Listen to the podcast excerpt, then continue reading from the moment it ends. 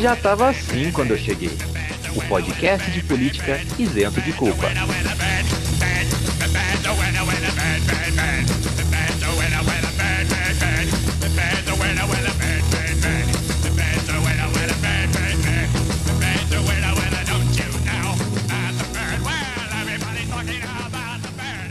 Salve, salve, queridos isentos de culpa, como estamos? Tudo bem? Espero que seja tudo bem nessa agradável tarde, noite, manhã, madrugada, ou quem sabe espaço lá para temporada que você está ouvindo esse podcast. Meu nome é Vinícius Manduca, sou sociólogo de formação, sou podcaster por empolgação, ao meu lado ele que tem as mesmas ocupações que eu, Henrique Macedo. Salve todos e todos.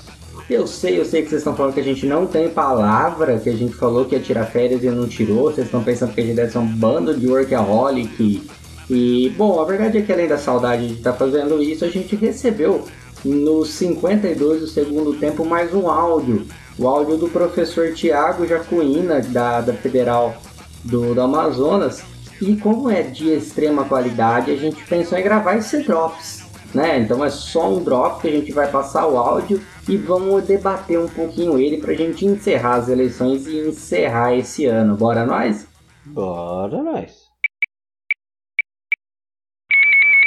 Vamos lá. Vamos lá. É, as eleições aqui em Manaus esse ano, ela foi marcada pela presença de candidatos experientes no pleito, né? Então, nós tivemos aí é, a presença, por exemplo, de um candidato que é o que foi o Amazonino Mendes, que já teve inúmeros cargos aqui, já havia sido prefeito, governador, é, senador. Então era um político muito carismático e muito experiente também aqui na, no contexto local, que foi para o segundo turno. Né, teve ao seu lado, na disputa do segundo turno, um outro candidato que já havia sido deputado, é, foi governador interino na ocasião da, da cassação que tivemos aqui no estado do Amazonas do governador e do, do vice-governador. Então ele já havia, já, já, já havia uma experiência no executivo. É, e outros candidatos muito conhecidos aqui, que já, que já eram deputados, que já tinham alguma vida pública.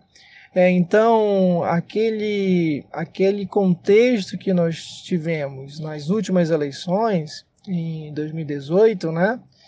Aquele contexto lá de políticos novos, políticos é, que, fora do mainstream, nessa, nessa eleição aqui em Manaus, como em muitos lugares no Brasil, essa onda ela foi quebrada. Né? Então, é, nós tivemos uma experiência aqui no estado do Amazonas pra, para o governador, para o governo do estado, que, é, que foi eleito nas últimas eleições, né, um candidato que não, que não tinha experiência, né, era um apresentador, um jornalista, e, e, e foi muito avaliado, está sendo muito avaliado o seu governo, muito em virtude também da gestão da pandemia, que foi um fracasso né? Todos os números aí sobre Manaus são perceptíveis o fracasso que foi a gestão da pandemia. Então, essa decepção com o novo, digamos assim, ela foi uma foi a tônica dessa eleição que nós tivemos aí candidatos experientes aí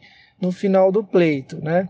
Com relação às eleições proporcionais, deu aqui em Manaus aqueles aqueles partidos mais organizados, eles conseguiram fazer os seus vereadores, né? Então, é um pouco também algo que já era previsível diante da, da não possibilidade de alianças né, para as eleições proporcionais. Isso propiciou com que partidos mais organizados, com maior número de candidatos, né, com maior possibilidade de, de financiamento, conseguissem aí melhores condições de de disputa e fizeram o maior número de vereadores. Maravilha, maravilha. Muito obrigado, Thiago. Muito bom a análise dele, né, man? Eu achei. Incrível. Achei, é, achei que não difere muito, muito do que a gente tinha falado, né? Para a questão da cristandade exacerbada. E que nem eles falaram no, num episódio recente do, do Vidcast, né? Que agora não vai ter mais Alceu Valença na festa de Manaus, vai ter Aline Barros cantando. Mas é, eu acho que é, é, essa análise do Thiago ela sintetiza muito não só Manaus com o que foi o resultado dessas eleições, né? É uma volta da política tradicional, né? Mesmo que assim o pessoal em coisa mais tradicional com o Amazonino Mendes ele perdeu, mas a gente tem aí na composição da, da Câmara dos Vereadores, enfim, a gente tem uma tradicionalização política se voltando. Os partidos mais fortes, os partidos mais conhecidos conseguiram fazer mais vereadores e vão continuar aí perpassando, né? É, eu acho que foi o sucesso da velha política, mas no sentido oposto, né? Porque o, havia brincadeira e o meme nas redes sociais que o novo votou é, para que o Fundeb pudesse ser usado, o Fundeb pudesse ter sido usado para pagar a rede particular, né? E é incrível que a gente tenha que discutir isso, mas é super roupagem de política velha, né? Que é usar uhum. o, o, dinheiro público para investir em, em setor privado.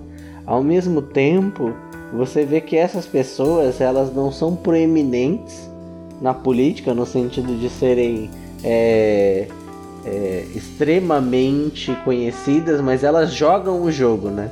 Elas sabem o que elas estão fazendo, elas sabem a rede que articulam, elas fazem acontecer de acordo com um, um, um traquejo que só quem está na política há muito tempo tem.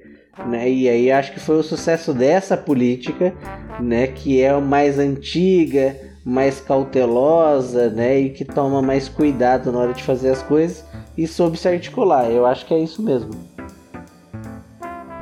Perfeito, vamos dando por encerrado agora de verdade o ano.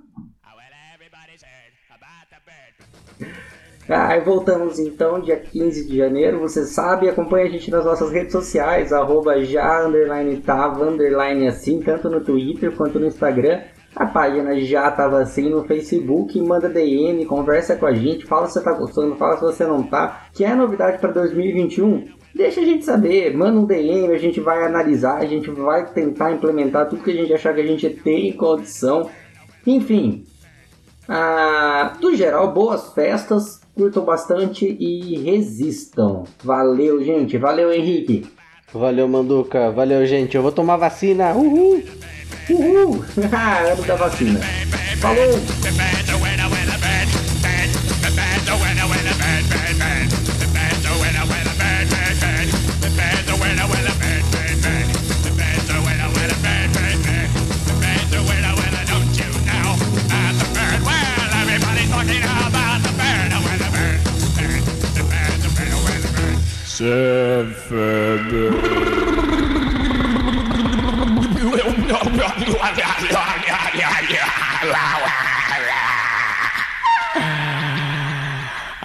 ba ba ba ba